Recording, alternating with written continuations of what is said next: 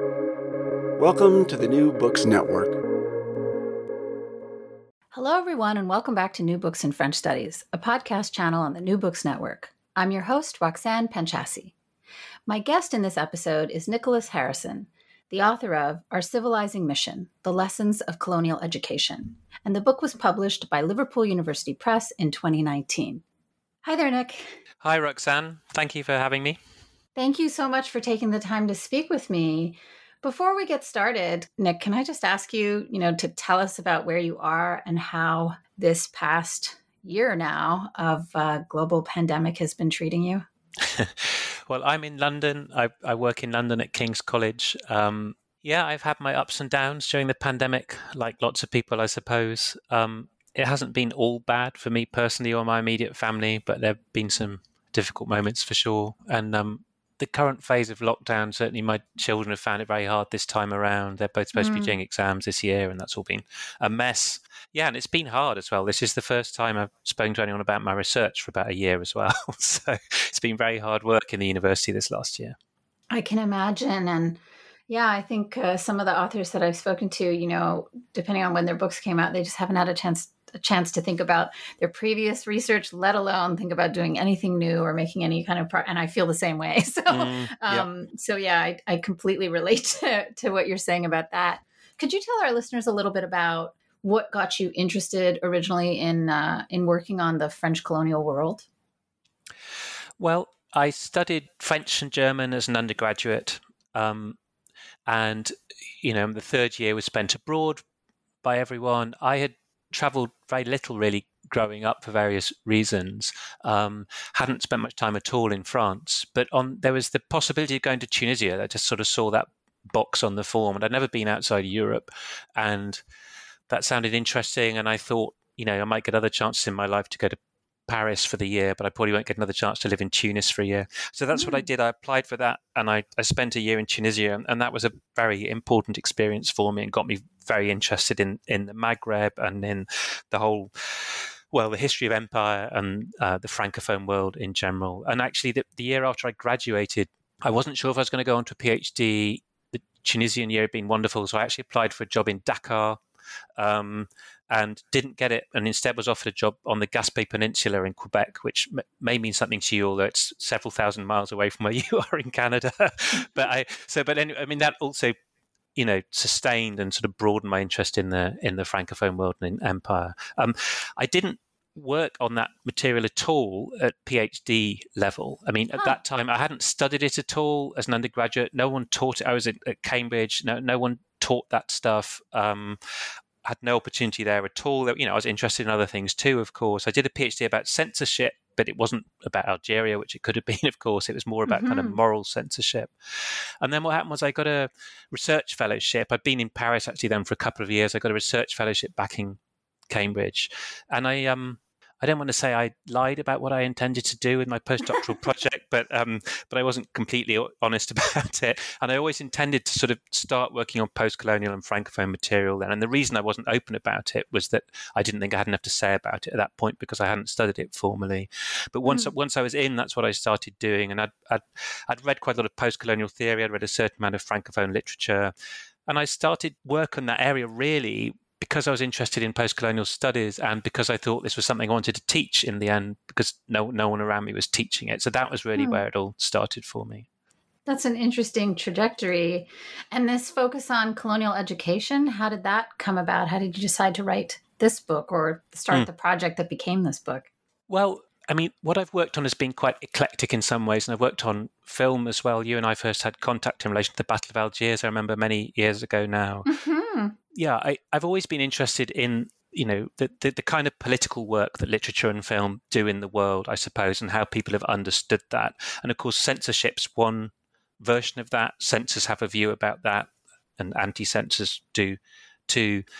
Post-colonial critics have theories about that, both sort of implicit and explicit, which is what my second book was about in a in, in a sense. Um, but then, as we're all of us teachers as well as academics in the humanities, and mm. um, you know we're active agents in that process as well in shaping who reads what and how they react to it or what they view and, and so on if they're studying film. Um, uh, yeah, it's it's an, it's another version of that. It's not, this is not necessarily how I initially thought of it. It's more that I've realised that this is something that's unified a lot of what I've done. Hmm. Um, I suppose it's also.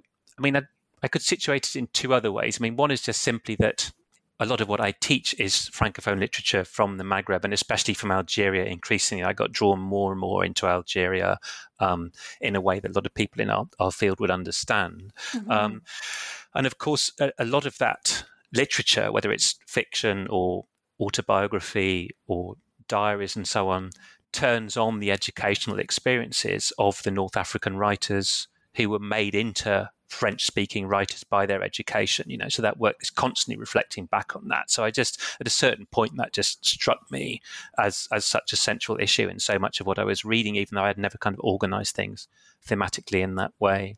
And then the, the final thing I'd say, I suppose, was that I was drawn into it as a way of thinking about teaching in the humanities and teaching literature, even, you know, teaching French literature when it's a, a, a, foreign literature for most of your students, you know, mm. that they, I started to think there were parallels, strange parallels in a sense between the colonial situation and my situation, and in the in the context of, um, in a context where the humanities and um, something like French discipline can feel a bit beleaguered. So it's a way to reflect on those things too, and on my own practice as a as as a teacher, you know, and as someone who writes about this stuff as well. I think one of the things that I find most fascinating about your book, Nick, is that, you know, I saw it when it arrived and I thought I knew what it was going to be about. Hmm. And it is about those things in some ways, but I hadn't anticipated the ways that it would make me think more broadly about education. And what it made me realize was that walking into your book, hmm. that I had an idea of what you mean by colonial education and what the boundaries of that are. And i think the book really opens up the question of of colonial education in relationship to education more broadly. Could you well could you say if i'm right about that but also could you say a little bit about how that works throughout the book Yes, well, you, you are right about that, and I'm very pleased to hear you say say that. On one level, of course, it, it's a book that tries to be about colonial education and about the, the specificities of colonial education, and mm-hmm. particularly in the Algerian context, and particularly as lived by specific people who've then writ, written about those experiences. But as as I was suggesting just now, I also always wanted to think about colonial education as an example of education as well, if I can put it like that. So there's, a, mm-hmm. I suppose, the obvious way to approach it through post-colonial studies, which in a sense where I've come in from, but perhaps also as a historian, which is not not my discipline, is thinking of colonialism as uh, sorry, colonial education as an example of colonialism, a facet of colonialism. So again, mm-hmm. I wanted to deal with that side of things, to talk about that, try to cast light on that, but I also wanted to treat it as an example of education. So a very, you know, an extreme and uncomfortable example of education, but that forces us to confront some of the issues about the the normative thrust of what we do and the, the mm-hmm. sense in which as teachers we are we're making choices about what our students read and the the faith we have to have, I suppose, at some level that that's that that we're doing them good by forcing them to read read these things. So I'm putting that all rather crudely, but there's a sort of there's a common ground there at a certain point um, that I was trying to explore, and a, a, lot of that. I frame things in such a way, for example, through talking about Said and so on. We may we may talk more about that, I suppose, later. That tries to show that I want to open it up, but a lot of the time, I suppose I think some of the most important things I want the book to do, I want it to do implicitly through making people think about parallels um, and points of comparison outside my immediate subject matter. Yeah, I mean, I guess another way of saying what I of phrasing my awkward question would be to to say I didn't expect to be implicated in your book, and, and I felt that way. Not in a, I mean, maybe sometimes in an uncomfortable way, but you know, discomfort isn't always a bad thing. Um, that that yeah, I hadn't I hadn't expected to think about my own role as an educator and what I do and what choices I make, mm. quite as intensely as I did you know, approaching your book thinking that I was going to read about hmm. about something well outside, you know, yeah. what I do and what I think about. So yeah, it was uh, that that experience and uh, you know of reading the book is, is really quite interesting. I oh well, that's great. That's music to my ears.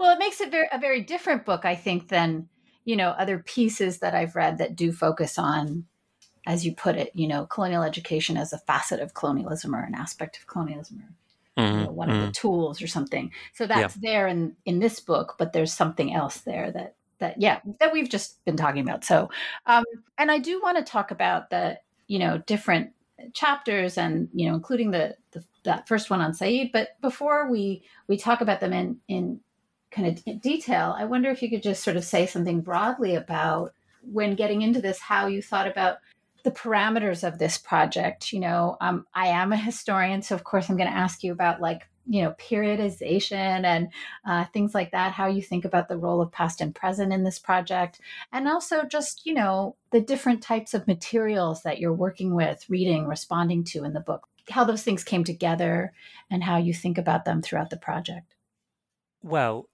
a lot of what i teach is um, material particularly fiction, I suppose, from the late colonial period in Algeria. So some of the, I mean, it's relatively early Francophone literature, but that only really starts to emerge in a fairly substantial way in, in the 1950s. In a sense, that's the kind of heart of the material. And, and in some ways, that remained true to the end of the project, although that material only really starts to feature very centrally in the fourth and fifth of the five central chapters. Mm. I don't really, I don't go beyond the moment of independence really in general. I mean, of course, some of the material that I'm talking about is published long after independence, but it's reflecting back on that period, and um, and that's to do with my focus on colonialism. It's to do also, I suppose, uh, with the limits of my knowledge of Arabic. I mean, I have studied that, but it's I'm more self-conscious and inhibited about trying to study the post-independence era because my my Arabic is is so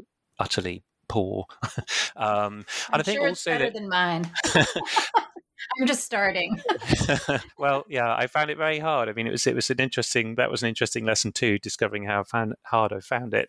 Um, but um, yeah, and it's also I think that in, in post-colonial francophone literary field, which is kind of my home territory, uh, I think a majority of people now, you know, work on very recent material, and there's a kind of pressure in that direction. So I was interested to go back to this kind of formative moment in the sense of the emergence of this literature. Um, I mean, more broadly in the book, in the end, it comes back to your question about the kind of duality of the project, if I can put it like that. I mean, I I wanted to have a core of material that was circumscribed basically as Algerian. There are exceptions to that, but the core material is Algerian. And from that period I was just describing, um, so that I could get a, a, reasonably sort of well, so they felt I had a reasonable command of the historical context and could could um, talk about things in a historicized way, or at least not not talk about things in a way that would seem naive or misleading to to historians. Mm-hmm. I mean, mm-hmm. uh, historians are you know figures who provoke anxiety in me. Um, I hope I'm not doing that right now. that's, that's, well, it could be worse. Um, they provoke anxiety in me if that's at all. Well, that, that's consoling. consolation. um, I mean, the, the, the, second chapter in the end has a much broader historical sweep, as you'll have seen. But what I didn't I, I, worried for a long time about what to do with that and whether to try to offer an overall narrative of colonial education in Algeria you know, from the beginning of the conquest through to 1962. And I didn't try to do that in the end. I felt there were other places that people could go for that that is you know been done um, well enough elsewhere already in in both English and French and I didn't need to offer that people couldn't find mm. that hmm. elsewhere and instead of which I just took took moments out of that history in a way that's very sort of undisciplined in, t- in sort of you know, in terms of historiography, but to draw out some of the idiosyncrasies and inconsistencies within that history, which which were which were important to what I wanted to to, to do here. So it you know, it tries to give some sense of the longer history, but I would say, I mean, there's a sense in which the, the central chapter, chapter three, which I think is my favorite chapter, is the one that's most tightly focused on a particular figure and a particular moment. Mm-hmm. Um, you know, and I, have said that, and that's in the heart of that sort of chronological period in the in, in the fifties that I was talking about just now. Well, Nick, I certainly don't speak on behalf of historians in general, and but I I appreciated that about the book that it you know references and touches on things, but it's not recapitulating work that we already have on the history of colonial education. It's sort of moving in other directions from that work, or at least that's how I, mm-hmm. I understood the book that first chapter on Said that revisits Orientalism, you know, thinks about Said as an educator, thinks about politics and literature. I mean, it's fascinating for me because, sure, I think about Said, you know, he comes up a bunch, mm. but I haven't really spent time sort of focusing on Said's thought, and um, and then you're doing this other set of things and asking these sort of different questions. Could you talk about that that sort of decision to to focus on Said in that in that first chapter, but then also how you're hoping to you know use Said for your purposes, but also maybe um, contribute to what people have to say about him in a, in a larger kind of obsessive body of debate and, and discussion about Said and what Said meant and yes, sure. to us what he really meant, you know, all that. Yeah, I mean, I started with that material partly, of course, just because I, I would view him as many people would as a foundational figure for the entire space in which a project like this is taking place. In, you know, mm. post-colonial studies, so-called post-colonial studies, um, the, the that particular kind of attempt to think about the place of literature in relation to the historical phenomenon of colonialism and in relation to the discourses around it and so on. So all of that, you know, this is in a sense where where I came from and came into this material from. It's also a way then of trying to create these connections and resonances for people at, at the start who may not be familiar with um, the Algerian material, particularly, or not certainly not with all of the figures that I talk about, but to put it in a, a wider framework um, in that way.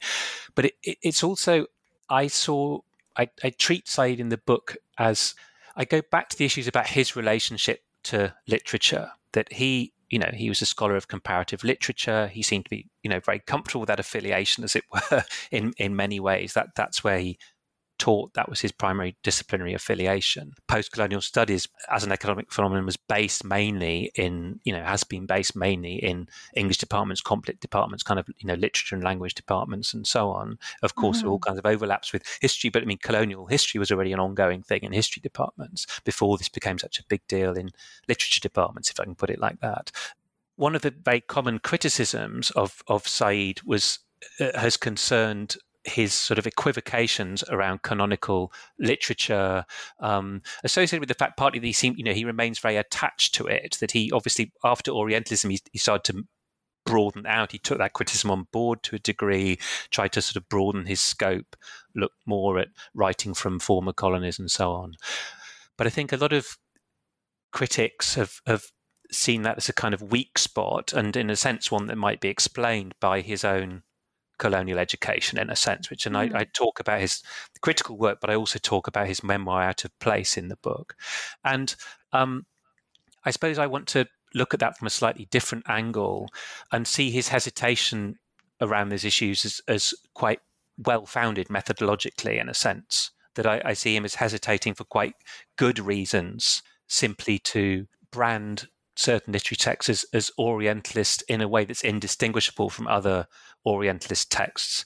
Now, that's not to say it doesn't make sense to call them Orientalist if you're talking about people like, you know, Flaubert or Nerval, some of the French writers that he that he's attached to and that he talks about.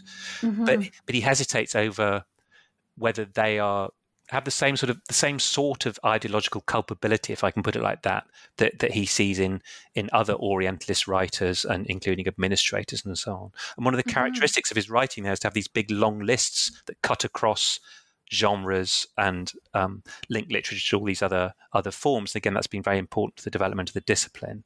Mm-hmm. But part of him still wants to give kind of special treatment to literature, and I'm trying to say he's maybe has some good reasons for that still. And so, and that's addressed in that first chapter primarily as a as a methodological issue in relation to the relationship, I suppose, between literary criticism and history, say, or, um, or, or you know, and also adjacent disciplines such as politics. And I come back to it more later in the concluding chapter in relation to questions of of pedagogy.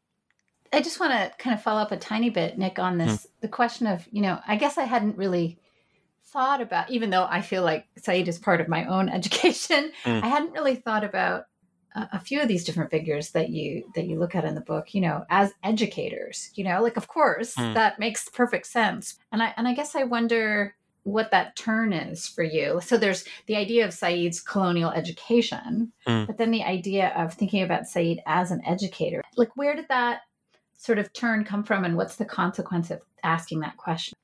Well, I think I, I, suppose in a way, again, I want to I want I want to cast light on the relationship between different facets of his career as mm. as a public intellectual, you know, and a political figure, as a scholar of comparative literature, and then as an educator. And so part mm. of that hmm. first chapter is about looking at his promotion of the role of the public intellectual. Now, I I admire the work he did um, in in that sphere, and I you know I suppose I see myself as as uh, sharing his political attitudes in that sphere. Mm. But I think there's one of the another hesitation in his work is over the relationship between that work and his day job, as it were, which is the te- teaching of comparative literature, yeah. and, and that there's something perverse about trying to justify, you know, and ground the work of the the literary, you know, the teacher of literature by saying, well, you can spend some of your time doing something else, which is a kind of political advocacy, without it yeah. being clear why you need to do the teaching work at all. Why would you do that? You could spend all your time on the advocacy if that's the real deal, as it were, if that's the more important work. You know, in in a way I'm wanting to draw out some of the tensions there. And in, mm. in this, I feel I'm I'm speaking to people like me who whose whose day job is as teachers and as people who think about books and ideas and films and so on, and who don't don't have direct access to um, the corridors of power, and and in a sense have chosen a career that makes that kind of access difficult um, mm. even, even if one might wish to have it. So it's a question about the justifications of spending one's time on this sort of marginal and kind of luxurious form of education when you know when you from a political point of view there are other things you could be doing that would be certainly more yeah. direct and might appear more effective yeah, see, and again, I feel implicated. like this is what I mean is like throughout the book, I kept coming back to that question of what are you, what are you doing with your life, Roxanne?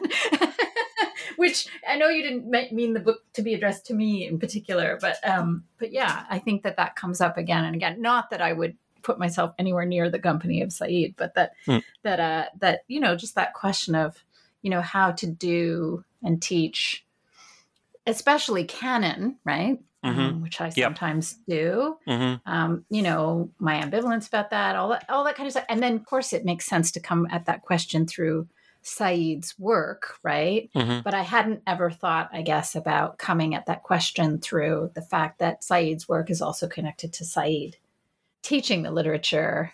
Mm. To, I hadn't thought about that part of his career, in fact, ever. I think before that, you know, thought about him as a as a teacher, um, even though I think of the text as teaching me and teaching all of us, you know, that kind of thing. Yes, yeah, exactly. But I, I talk about some of his very well known texts, including Orientalism, including the memoir, but there are some less well known interviews and essays and so on that I draw on where he talks about mm-hmm. um, his work as an educator. And he's, he's apt, as I think perhaps you or I would be too, to disavow that work in the sense of saying well of course i'm not a you know i'm not i'm not a specialist in education i'm not you know this isn't my field to make these comments about that when he's talking about pedagogy, even though that is the absolute core of what he what he does and shapes quite fundamentally his relationship to the material that he talks about.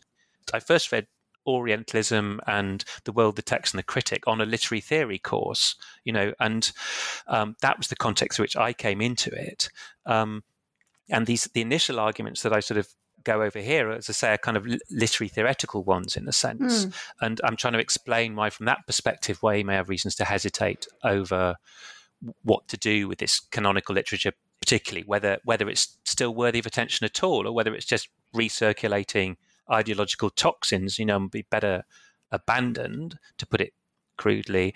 And it struck me at a certain point that a a, a, perhaps simpler and perhaps more compelling way to explain his hesitation is that this is the stuff that he teaches, mm. and that if if you're going to make your students spend their time on it, you know, given also the disproportion between the time they spend with the book and the time they spend with you, you better not think that they spend all that time reading their Flaubert in order for you just to tell them at the end of it, oh well, it's you know there are these problems with it ideologically that can that maybe should be part of what you talk about, but you have to think the books doing something on its own of value. It seems to me as, as they read it. Mm-hmm, Do you see what I mean? Mm-hmm. And, and, so the, you have got to have a more complex notion of what it does, how it acts on people. And I think at some level, to come back to something I said earlier, you've got to have some kind of faith that there's something positively educational about just the encounter with that book, D- despite um, aspects of it that you may find problematic or reprehensible ideologically from today's perspective.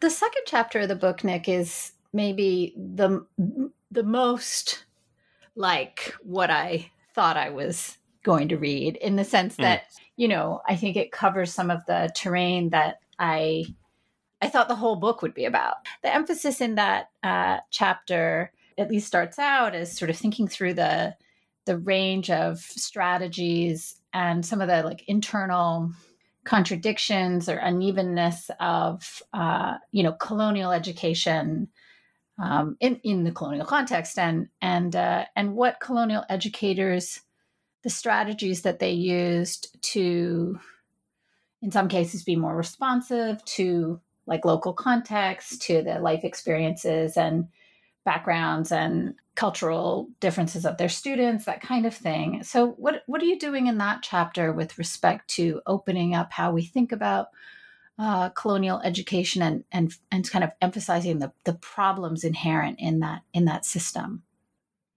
in that chapter, I mean, in a way, I suppose I my starting point, in a sense, was what I saw as background assumptions about French colonial education, mm. less perhaps in those who are actually really working on that as such than among those who touched on it in the context of wider discussions of colonialism. Mm. So, and so that, I mean, Said would be another example there. In a sense, education is everywhere in his writing, but he says very little about it actually in his main publications. Mm. So you mean that you could think that could easily be central to an account of the way that Orientalist texts were propagated.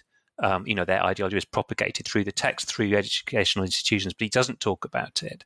And so I think there's often this background assumption about how colonial education is working, you know, that it's a tool of colonialism and a dimension of the, the mission civilisatrice, you know, to, in, the, in the French context, mm-hmm. an attempt to impose French culture, that it's condescending towards colonial students, to put it mildly and euphemistically. I mean, you know, racist, discriminatory, mm-hmm. um, and oblivious to their identities, and that that phrase "nos ancêtres les Gaulois" yeah. is the, the, emblem of that. This famous phrase, you know, that crops up in textbooks from from the Third Republic onwards, and you know, that's delivered to students irrespective of who they are and who their ancestors might be, and, and irrespective of what their own ancestral myths might be, you know, in different mm. corners of the French Empire, and for that matter, in different corners of France as well. And again, these are widespread assumptions, and I'm not saying these are wrong, but the, the, these are the kind of primary assumptions, as it were. And then the other thing at, at the same time would be that there's wide recognition that many leading anti-colonial figures went through colonial education, including in the Algerian case, many of the leaders of the FLN, which was quite a francophone organization. I mean, El Moudjahid, their main journal, was, you know, there was a French edition um, quite a while before there was um, a, a, an edition in Arabic. Mm-hmm. Um, and there were reasons for that to do with sort of um, intended and imagined readership and so on, but it was also to do with the educational background of, of many of those those people. And I think that's often registered as a kind of a paradox, if you like. These anti-colonial leaders were made what they were by colonial education, but I suppose I didn't want to leave it at that. It doesn't seem enough to think of it mm-hmm. as a paradox, and it's not enough either to think of it as a kind of unintended consequence. I don't think, because I think you then need to think, well, in what sense is it actually a consequence of that education?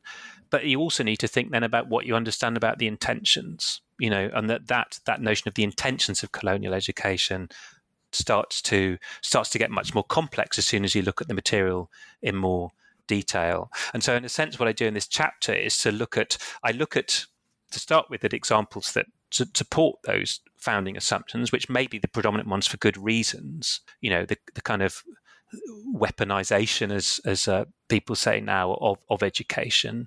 But you also see all kinds of very strange inconsistencies in that history when you start to look more closely. So I quite often see people saying, um, you know, people were never allowed to study Arabic in colonial schools or to speak it, but that wasn't always that wasn't always true. The you know the French um, state put money into madrasas and you know bilingual madrasas and did so well mm. into the era era of laïcité and and there were always these fierce debates um, among colonizers about about the risks of offering education to the colonized because there were, I mean, in a, in a sense, quite well founded anxieties about the effects that would have on the colonized. Mm-hmm. that it would give them, you know, it would give give them ideas, it would make them articulate, it would make them um, feel in a position to make political claims and so on.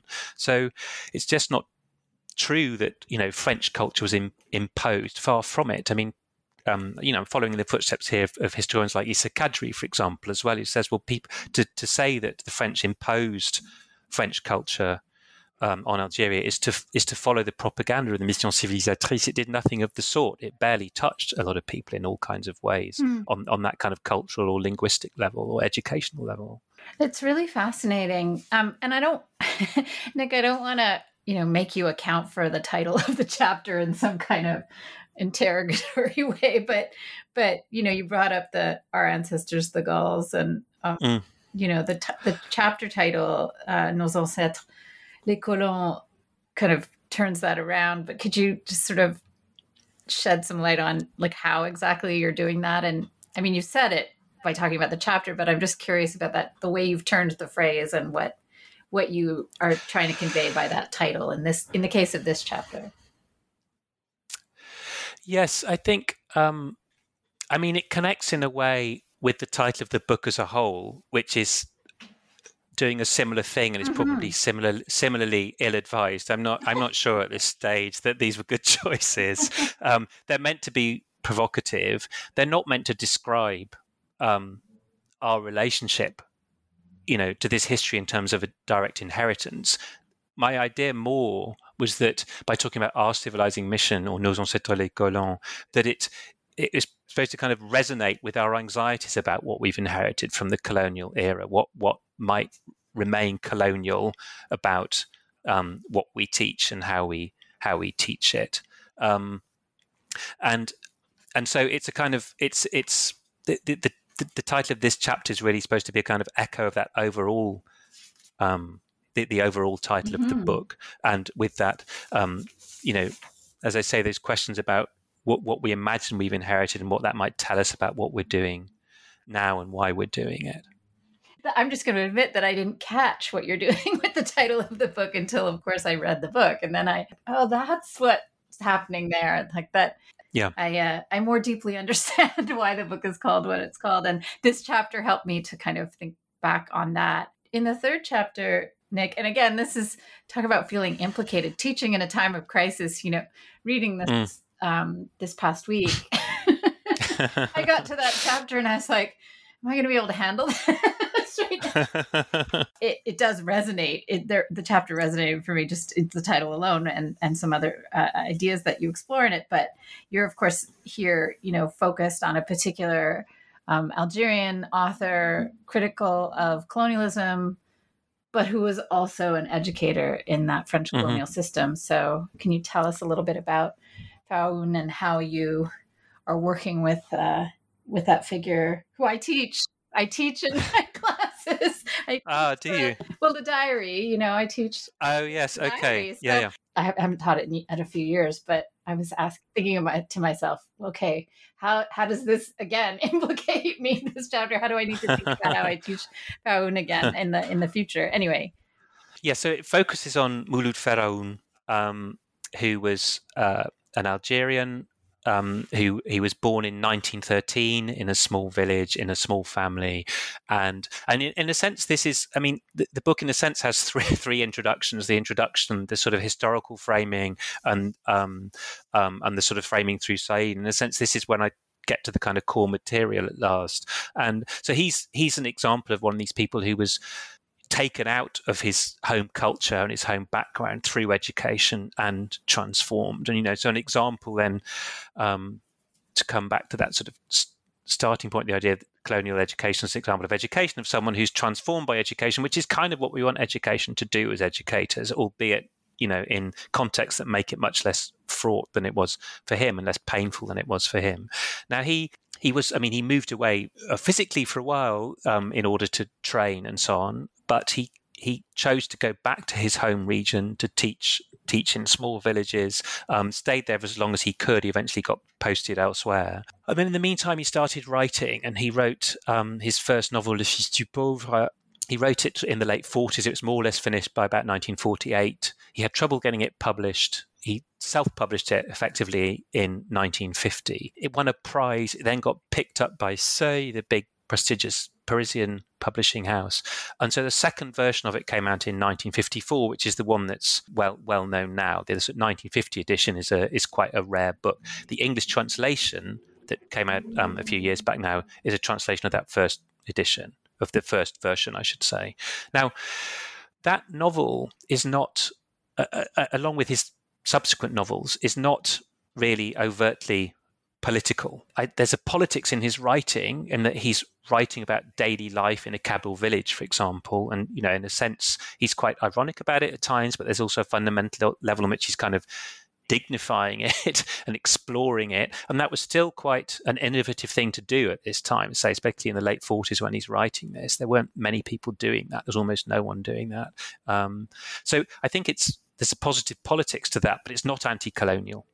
And people who know him only through that novel or subsequent novels often think of him as quite an assimilated figure, um, quite an apolitical figure. But in 1955, a year after the beginning of the War of Independence, as we would now date it, mm. um, he started keeping a diary, which, as you say, um, you know, you, have been you've been teaching, which is this amazing document about his life during the war, and during which he's still teaching and continuing to teach during the War of Independence meant that his life was at threat from both sides. Mm-hmm.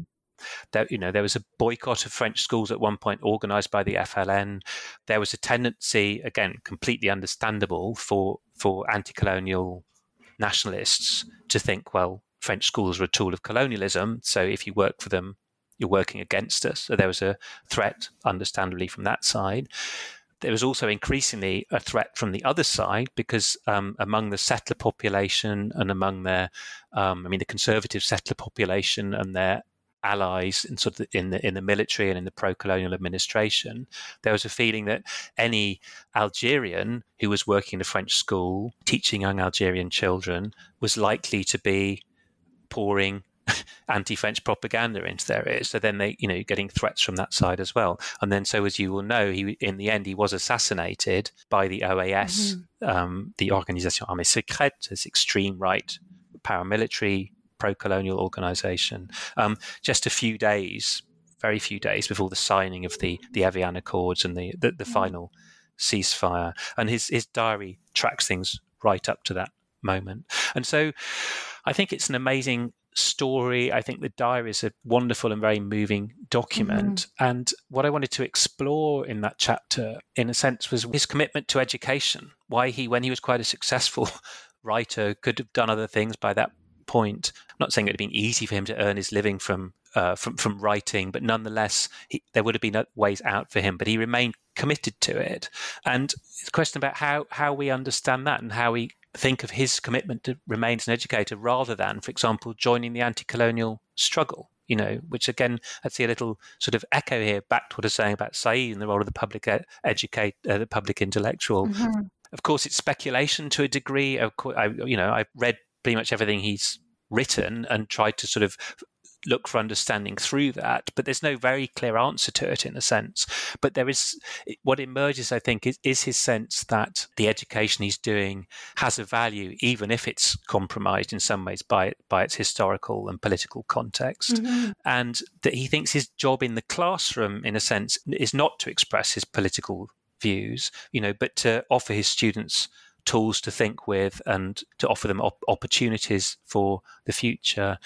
And I suppose something else I admire in his position in a way, or is is is that it's he supports in in the diary he quite explicitly he's quite explicitly anti-colonial so i don't know if i made that clear enough just now right but again mm-hmm. you know he's explicitly anti-colonial um, explicitly in favor of independence he's quite skeptical about the fln in certain ways but for, for reasons that now you know at times seem quite well founded to me mm-hmm. and he's quite he's sort of anti-violence and he's anti-heroic in ways that I find quite admirable and admirable in relation to gender politics, among other things, and mm. admirable in relation to the the sort of post-war legacy in Algeria and the, the sort of glorification of, of the Mujahideen. And in saying that, it's not necessarily.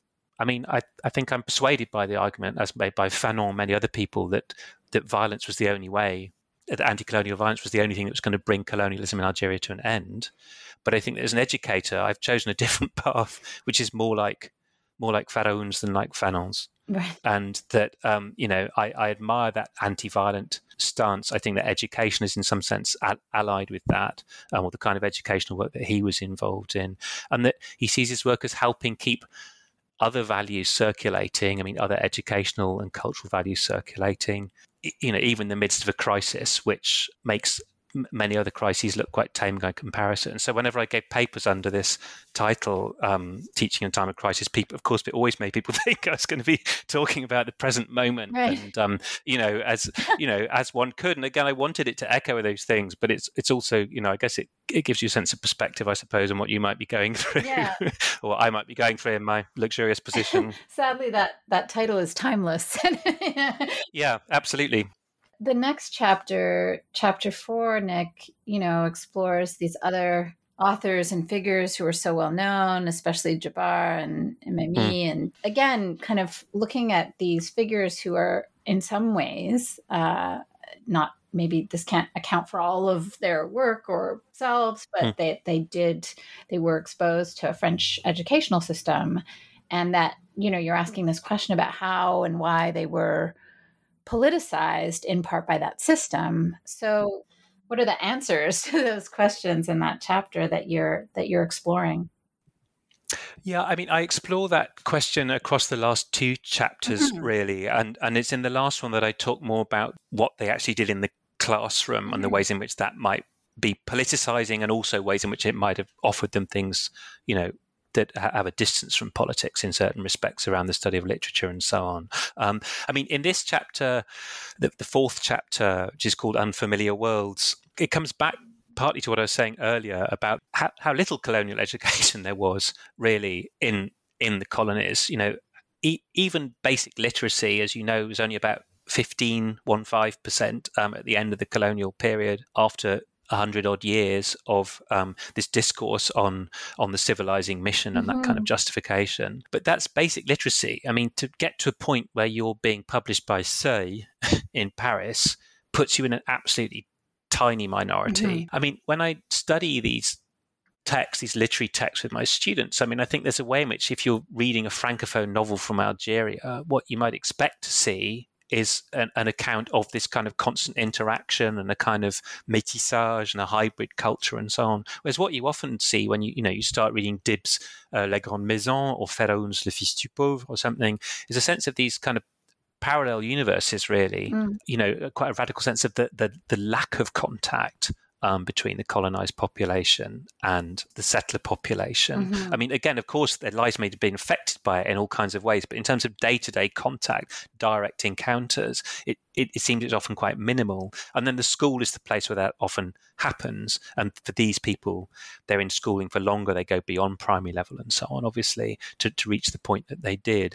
And partly what it's reflecting on then is their experiences of being in a, in a tiny minority, a tiny minority, you know, in large schools amongst other students who are from European settler backgrounds, and how uncomfortable that often is. And one of the stories in here is drawn from Djebar's um, Nulle part dans la maison de mon père, which is uh, one of her final texts and one of the most sort of straightforwardly autobiographical, where she talks about this experience of being in the in the in the refectory and how in this school, which he says, you know, was was um, supposedly secular, the in in the refectory, the dining hall, Christian feast days would be quite regularly marked by serving charcuterie or choucroute or various things that involved pork. Mm-hmm. And then when Djebar came into the room, she'd be they'd say, "Oh, you should go off to the the table for the Muslim girls today." So she's being this this politicized racialized identity being offered to her, irrespective of whether she was a practicing Muslim, whether or not she, um, mm. you know, what, irrespective of what her dietary habits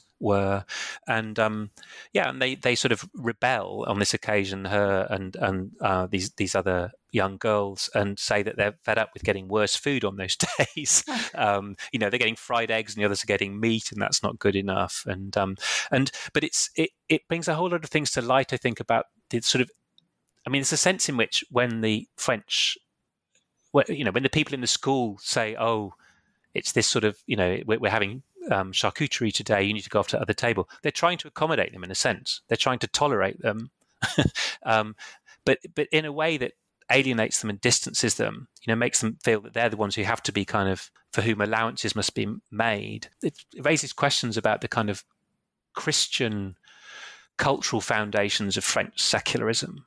You know, it's not it's not by accident that pork is served. It's not by accident that there are holidays at Easter and Christmas. Mm-hmm. You know that Sunday's not a school day, etc., etc. The, the school is secular in real senses, and serving you know, serving pork isn't actually a Christian ritual. You know, you can say it's secular in that sense, yeah. but but but it it it it functions in a way that marginalizes the Muslim pupils, groups them together, gives them a politicized identity, um, and doesn't see in all of this that that it's not allowing an you know an Islamic or Islamic culture to function in that sort of diffuse way. So it's just it's it's a way into talking about the kind of the general culture of the school, I suppose. And again, of course, I I do all of this thinking that it has all kinds of resonances in relation to to um, laïcité in contemporary mm-hmm. uh, France as well. Although I don't you know I don't talk a lot about the um, the hijab here, but it's you know it, I, I hope it's got obvious resonances in relation to that. Yeah, I mean, it certainly did for me as a reader when you bring these things up. And, you know, as you kind of move towards the end of the book, and, you know, the discussion of, well, literature throughout, but then the, you know, what the specificity of teaching the French language. And then, yeah, you close the book with this sort of question about, and it's, again, it's um, the title, the subtitle of the book meant something different to me once I was done.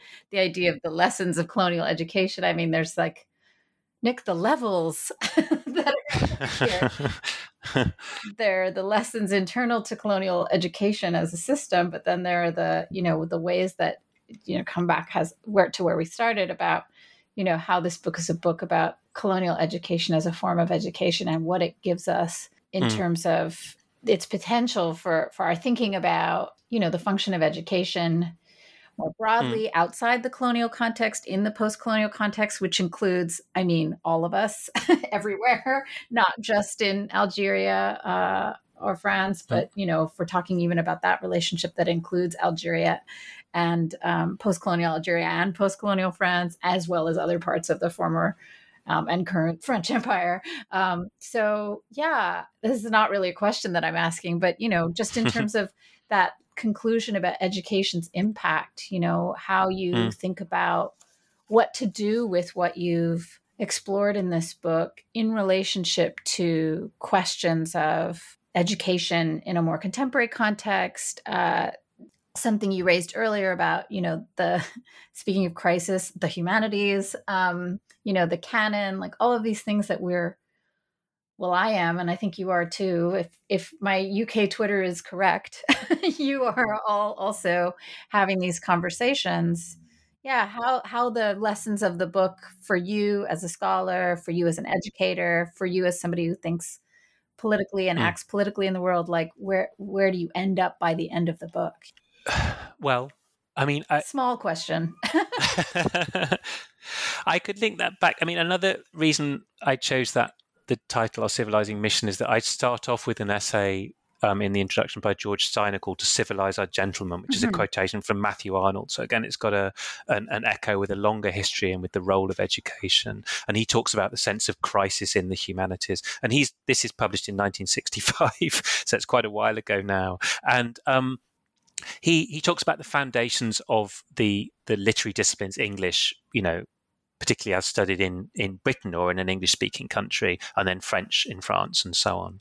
Um, and he talks about their relationship to the classics, which is not uh, you know something sort of particular concern to me here. He talks about its relationship to nationalism, and then he talks about um, the sort of the, the, third founding assumption as he sees it beyond this the close relationship to the classic, which is largely eroded, and then the relationship to nationalism. The third thing is um, something to do with the kind of you know improving impact of great books on the people who read them. Now, I mean, one of the big issues in in this book, of course, is the issue around nationalism, and that still runs so deep through um, through educational systems, and it you know mm-hmm. it crops up again and again. You see this in France. We've had it here again recently in Britain. You know, an insistence on what kind of history gets taught, the mm-hmm. idea that mm-hmm. British values um, should be promoted, which you know means supposed to mean all sort of positive things. Of course, so you know one could debate what what British values are and have been, and so on. Um, and so it's made me think more about that and about how hard it is actually to extricate oneself from that. I mean, the very existence of something like a French department relies on this notional alignment of a language, a literature, and and a nation. Mm-hmm. I'm trying to sort of put inverted commas around the first two A's there. I mean, you can say what a nation is, and that, of course, that's problematic in all kinds of ways, but it does have borders around it in a way that the language and the literature don't. The idea of countable, separate literatures aligned with national identities, you know, seems increasingly absurd to me, as it mm-hmm. does with a lot of people. So that's that's one thing I think it's made me think about more and how how one moves beyond that. Especially again in the case of working in something like a French department, where on some level I still like the idea of teaching the cultural material and the language together and promoting the the study of the, the you know the, the language that I say is foreign for most of my students, if not mm-hmm. for all of them. The title "Education's Impact" is also a bit of a nod to the UK context, where hmm. um, you'll be f- familiar perhaps with the, the research assessment exercise uh-huh. in its current incarnation known as the REF, and um, there are a set of requirements um, when, when, our research is assessed um, centrally every few years, which is associated with university funding. An additional criterion was was introduced not not in this current round, but in the last one to do with impact, which was showing ways in which your research had um, had influence out outside the academy, essentially. I mean, you know, it's cutting a longish short story short. And I suppose part of what I was wanting to do here was to kind of reassert the as uh, absolutely fundamental and central to what we do, the relationship between our teaching and what, what we write about. So I suppose there's a level on which, you know, much as I like the idea of influencing people outside the academy and have, have, sought to do that, you know, in various ways in, in my life and even within my career, in a sense, what what's central to me is is the relationship between all this time I spend reading and thinking about these things and what I do in the classroom. I reach more people in that way than I'm ever likely to reach through my publications, Frank. So it's it's it's reasserting that, but that does involve then a recommitment to the kind of education that I'm involved in. You know, and so it's a chance to try and think what is it in this in this educational system which is compromised in various ways politically in my context as well what is it that I still believe in in this? I don't believe in nationalism. I don't think that what I'm doing has a sort of close and living link to the classics. And so it does bring you back to something that for which we now struggle to find a vocabulary, which is the, the benefits of the encounter with the text that we choose. And I suppose, I mean, if I can just make one final sort of specific point about that, mm-hmm. I suppose it's brought home to me that I, I don't really want to teach anything where my own mind is completely made up about it. Um, least of all if it's something that I think you know should be sort of dismissed. Um, and you know, so I suppose because I'm very, it's made me more conscious of the fact I'm choosing um, how my students will spend their time, and that they'll spend a lot more time with the books or even with the films than they do with me, and that I've got I've got to think in some sense that I'm doing them a favour by getting them to read this stuff that they might not otherwise have read, mm-hmm. and that it's educationally positive that encounter in itself, and so that's made me think about how and why I choose the things I do, and brings me back also to some of those issues that I was thinking about you know back in earlier work as well about what the specific values associated with with literature and with film and so on might be and why you might want to study them al- alongside history alongside politics or or on their own at a certain mm-hmm. it's helped me to think about the teaching of music from this point of view as well i'm going off on a real tangent now but I've, it seems to me that the justification for teaching literature the most ready vocabulary for that now for many of us is political, but I think I should be able to come up with a model where it also seems to me still legitimate for people to spend their time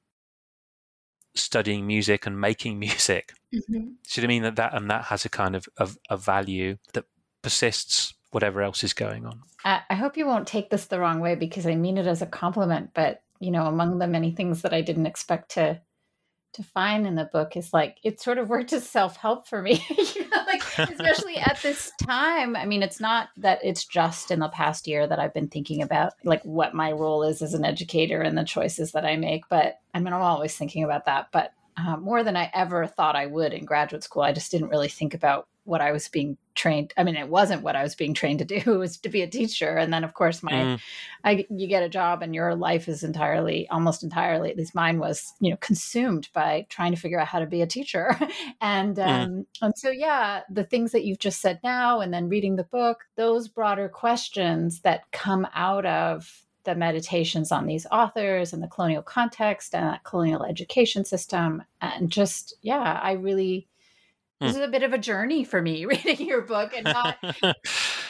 It's not really a question there either, Nick, but it's just more that, yeah, I just wasn't expecting that this would be as on point as it was for picking up a book for this podcast during the pandemic. So I appreciate that. Um, yeah. Well, again, I'm really, I'm really pleased to hear that because I, there's a level on which, again, I, I've tried to deal with the, the history kind of scrupulously and to say things about that, but in a, in a way, the, you know, talk about the lessons of colonial education, but it's it's supposed to be, you know, heuristic and not didactic. It's supposed to get people thinking and thinking about these things, but also at a certain point, feeling yeah, kind of re- recommitting to the teaching. I suppose. I suppose that's where I wanted to end up. For me, you know, it's supposed to be beneficial for me from that point of view too. Mm-hmm. But connects with the fact that, and again, this link back to the Said in some ways. I think that I, I enjoy writing and thinking, but it's not always easy for me to believe that that's a good way to spend my time. Whereas I think with teaching, I always do believe that, even though I'm aware of the ways in which it's compromised in certain respects, even though I'm aware that I'm in, involved, among other things, in a in a mechanism of social reproduction and so on in certain respects, and there are all kinds of problems with that. Mm. But there's there's there's there, there's a, there's a core in it that I in which I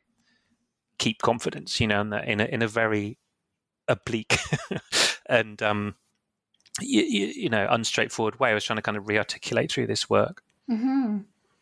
Well, Nick, there are loads of questions that I would love to keep asking you about and things I want to keep talking to you about, but uh, and I and I will outside the context of this interview. That sounds kind of like a threat, doesn't it? Like, be warned that this conversation will continue after this interview. But I'll ask you one more within the confines of the interview, which is what are you what are you working on now? I mean, I know that it's been a really rough year, but what do you think you'll work on next? so I'm not someone who's highly prolific, and I don't I don't even know if I'm going to write another big book, as it were. I tend, if, if I do, it'll be because I do some smaller things first. I mean, there are spin offs from this. I mean, I've, I've been writing something. One of the ideas that comes up is the idea of adaptation in relation to that.